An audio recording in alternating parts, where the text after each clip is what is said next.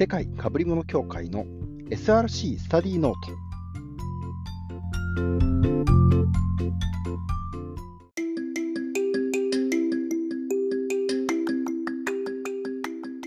はい、えー、どうも世界かぶり物協会です。今日はですね今はロサンゼルスの空港からお届けをしています。出張でロサンゼルスというかアナハイムに行ったんでそこで感じたこととかあとは当なことをつぶやいてみたいと思います。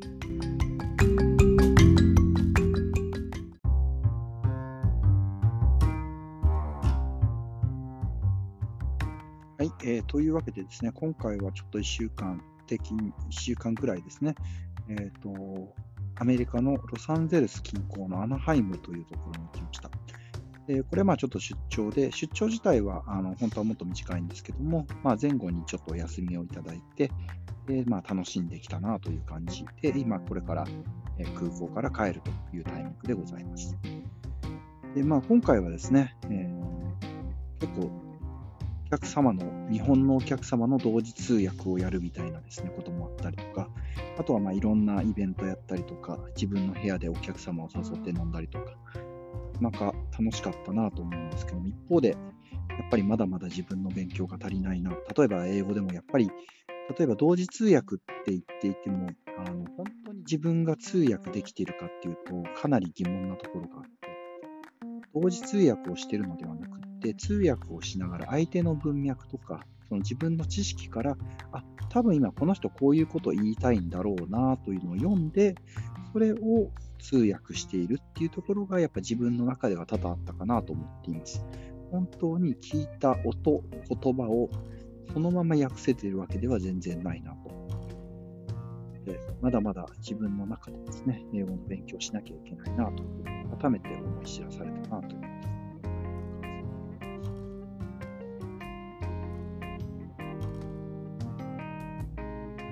今、ちょっと無言になったんですけど、何かっていうとですね、あの、エアポートの中で、ちょうど、まあ、なんて言ったらいいのかわかんないですけども、エアポートで自分が今喋ってるところに、こうガラスがあって、で、向こう側のビルが見えて、で向こう側のビルのですね、お客さんがですね、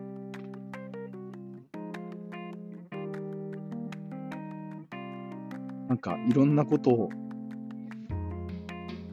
やってきて、今、じゃんけん的なことをこう僕に今やってきている。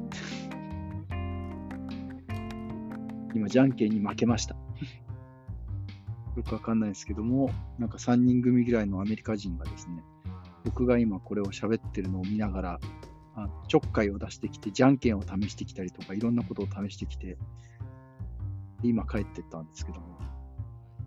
そんなことをやってました。まあ、これも、あの、ポッドキャスト聞いてる人は何だろうって思うかもしれないですけども、まあ、ちょっと自分の中で楽しかったなと思ってえっ、と、というわけでですね、ちょっと話戻りますけれども、英語を、えー、まあ、ちょっとやっぱりまだまだ、本当に自分は英語ができてないんだなというのをですね、改めて思った次第だったりします。で英語だけではなくって、他のこともまだまだだなと思ったんですね。やっぱり まあ、IT の会社で働いていて、いろんなことが新しくなっていく中で、自分の理解とか自分の勉強っていうのが追いついてなくて、で場合によっては そういう時に自分の今までの経験から多分こうだろうなみたいなことで、まあ、理解したつもりになっているっていうところが、まだまだ自分にはあるのかなというのをですね、改めてあの気づかされたところだったりします。でそれを気づかせてくれてるのは多分お客様だったりとか、そういう方々がすごいこう熱心に勉強されてる姿を見て、ああ、そういうことなんだなっていうことを本当に教えてもらったなと思ったりします。一方で、まあ、今回いろいろこう考えたのは、あの、仕事をするときにフィードバックすごく大事だなと改めて思ったりはするんですけども、もうフィードバックにおいてもいろんなフィードバックが、こういうふうにした方がいいよっていうフィードバックって、ともするとおせっかいになったりもするし、あとはともすると呪いの言葉になったり必ずしもフィードバックっていうのがどう活かせるかっていうのは、なかなか難しい世界だなと改めて思うんですね。まあ、あの呪いの言葉っていうのは何かっていうと、あのこんなのも全然ダメだよとか、もっとこうした方がいいよって言われたときに、受側が過度に反応してしまって、やっぱり反省しすぎてしまう時もあったりするんですよね。で、フィードバックの中にも多分いろいろあると思っていて、あの、相手のためを思って言ってる。でも相手のためを思って言っているんだけれども、相手には刺さらないっていうこともあれば、のためを思って言っているんだけれども、ちょっと表現が良くないとか、あとは逆にちょっと冷たい言葉なんだけども、すごく愛情を感じる。例えば、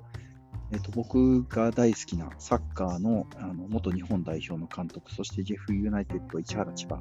の監督をやってたイビチャ・オシムさんとかは、多分言ってる言葉はすごいきつかったんだけども、でもファンがついてきた、ファンも、選手もついてきた。それはやっぱり受け取り手がその人の愛情を感じていたからだと思うんですね。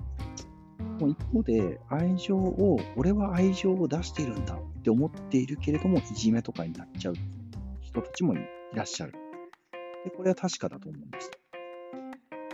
なので、受け取り手がどう受け取るか。で、受け取り手が、これは、まあ、言うなれば、あの、愛の無知だと思ったとしても、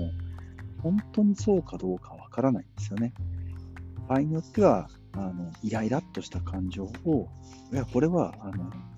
しつ、けなのであるとか、これは、あの、そういう指導なのであるとか、そういうふうに自分、ま、方がラッピングしちゃうっていうこともあるのかなと思います。で、ちょうど、あの、古典ラジオの深井さんが書いて、あの、書い、ツイッターに載せてたやつで、健全な批判ってどういうことなんだろうみたいなことが書かれていて、自分もちょっとそれを見て改めて思って、で、今回仕事の出張の中でいろんなお客さんのフィードバックを得る機会があって、この中には本当にあの、まあ、すごく良かったっていうのもあれば、なんかこんなん全然ダメだよ。もしくは、お前が全然ダメだよみたいなこともあって、でそれをこうどう受け止めていくか。例えば同じことをやっても全く正反対のフィードバックが来るっていうことが当然あったりするわけで、でその時に健全かどうかっていうのは、やっぱり最終的には受け取り手なんじゃないかなと思ってはいるんですね。で、出し手としての健全なフィードバックというのは、やっぱり相手のことをちゃんと考えてフィードバックをするということ。相手がこのフィードバックに対してどういうふうにちゃんと受け止めるのかなっていうことを考える。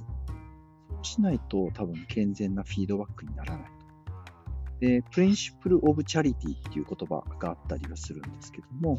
対話をする上では、相手の議論を組み立て直す場合には、できるだけ筋が通った形に組み立て直せっていうのがあるらしいんですね。でこれは何かこう、寛容とかそういう精神に通じると思うんですけども、少なくとも自分がフィードバックを与える立場においては、ちゃんとこういう考え方を持つべきなんだろうなと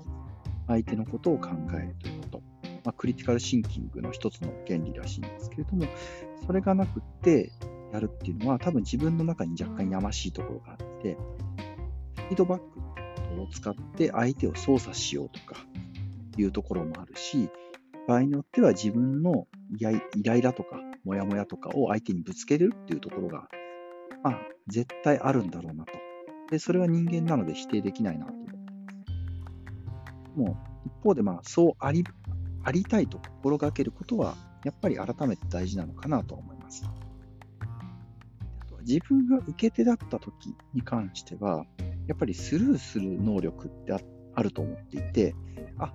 れは健全なフィードバックじゃないなと自分が感じたら、それはスルーをしていいんだろうなと、改めて思った次第でございます。まあ、とはいえですね、あの、やっぱりどっちかっていうとフィードバックというのは、もう少し頑張れよっていうところが見えた方が絶対いいと思うので、まあ、そういうのをちゃんと受け止められるような人間にたいなというのを改めて思った次第でございます。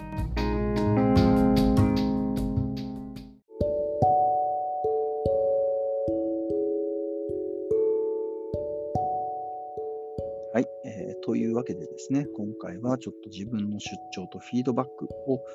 ちょっと考えたのをお届けしました。まあ、やっぱり人ってやっぱり人間関係で生きてくる必要があるので、でその人間関係の中にはいいこともあれば悪いこともある、いい人もいれば悪い人もいる。で、まあ、世の中って残念ながら悪い人っていうのもいると思うんですよ。あのフィードバックですよ、お前のためを思っているんですよみたいな体で人の心を侵食したりとかする人たちもいる。一方で不器用な人たちもいて、そういうことを素直に表現できない人もいると思うんですね。でさらには、やっぱり、例えば、誰が言うかっていうのと何を言うかっていうのをちゃんと切り離すことはすごい大事で、誰が言うかだと、本当はそれをちゃんと、その人が、まあ、悪意があるであれ、まあ、善意であれ、その人の言ったことをちゃんと客観的に捉えて自分にプラスになれば、それはちゃんと受け止めるべきだと思うんですね。えー、その時にやっぱり誰が言うか、例えば誰が言うかを意識しすぎてしまうと、本当はそれちゃんと聞くべきなのに、あの人が言ったから俺は聞かないになってしまう。でもそれは多分不幸になっちゃうんだろうなと思うんですね。ので、まあ、自分をちゃんと自分の心を守りつつ、うまくフィードバックを受け止められるっていうことが大事なのかなということを改めて思った今回の出張でした。ミッキーマウスには、あの、動いてる人、動いてるミッキーマウスにアナハイムで会えなかったんですけども、だけども、大谷さんのホームランを見たので、今回は幸せな出張でした。以上です。では、世界かぶり物協会でした。